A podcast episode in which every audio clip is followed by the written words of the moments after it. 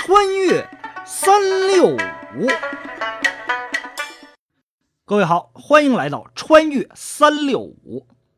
今天是二月二十五日，公元六四五年的今天，《西游记》中的唐僧玄奘法师回到长安。在吴承恩的小说《西游记》中，唐僧师徒将经书送回大唐之后，功德圆满，是五圣成真啊。但是。这毕竟是小说的演绎呀。那么，在真实的世界里，玄奘法师回到长安之后，到底发生了什么呢？哎，今天的穿越三六五就给您讲讲玄奘的东归轶事。话说，大唐太宗在位贞观十八年，玄奘法师终于结束了长达十余年的西天取经之旅。带着丰厚的收获，他开始了返回祖国的旅程。玄奘一路满载而归啊！由于有国王派人护送，这归国的旅途啊要顺利多了。而这个时候的玄奘法师并没有直接回到大唐，而是托人先给大唐朝廷带去了一份表文。在这表文当中啊。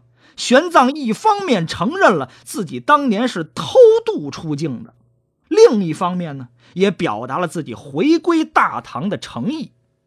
数月之后，大唐使节来到玄奘法师面前，而且呀，带来了官方的文书。您可听好了，这可不是一般的文书，这是唐太宗天子李世民的敕令，里边说呀。皇帝听说法师在异国他乡求法，今日终得回归，无比欢喜呀！欢迎法师赶来与天子相见。这什么意思？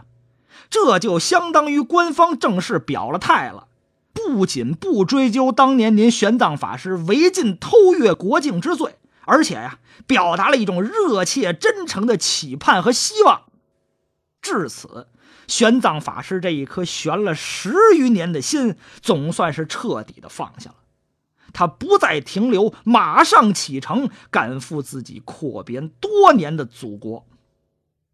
唐太宗贞观十九年（公元六四五年），虽然官方并没有对外宣布玄奘法师归来的事情，但是他要回国的消息还是在民间不胫而走。玄奘法师的名字也迅速传遍了整个八水长安城。所以啊，当百姓们发现一位风尘仆仆的僧人出现在自己面前的时候，他们马上意识到，这位高僧就是玄奘法师。当时啊，史书给了这样十六个字的评语，叫做“自然奔凑，观礼迎渠，更相登见”。欲进不得，这什么意思？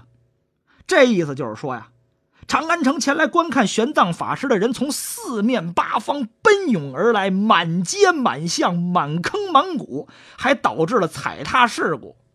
负责玄奘迎接事务的宰相房玄龄一看，哎呀，大事不妙啊！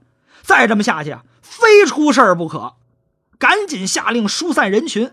并且把玄奘法师从拥挤的人群中解救出来，安排在一个隐秘安全的客栈里先住下。一天之后，玄奘法师才正式进入长安城。那一天的长安可谓是盛况空前呀！不仅在朱雀大街上举行了盛大的欢迎仪式，而且长安城内所有庙宇也都整修一新，收拾妥当。净水坡街、黄土垫道、锣鼓喧天，是鞭炮齐鸣啊！都只待迎接高僧玄奘和他带回来的佛经珍宝。为了防止再次发生踩踏事故，这宰相房玄龄特地下了一道死命令：各令当处烧香散花，无得移动。这什么意思？这句话就是说呀，但凡是来参加欢迎仪式的人。甭管您是高官还是百姓，甭管您是来烧香的还是撒花的，有一条您绝对不能做，就是您这脚不能动，通通都给我原地站着。这不就是怕发生踩踏事故吗？您瞧，自打玄奘法师归国以后，走到哪儿都有大批的粉丝跟着，那气势可远比今天的明星们出门要厉害多了。可咱们这位玄奘法师深通佛法，淡泊名利，根本就不在乎粉丝有多少，也不在乎皇帝给的官位，一心只想着翻译经书和整理游记。也幸亏他有这样的性格，这才有了流传后世的《大唐西域记》。好，感谢您收听今天的《穿越三六五》，咱们明天再见。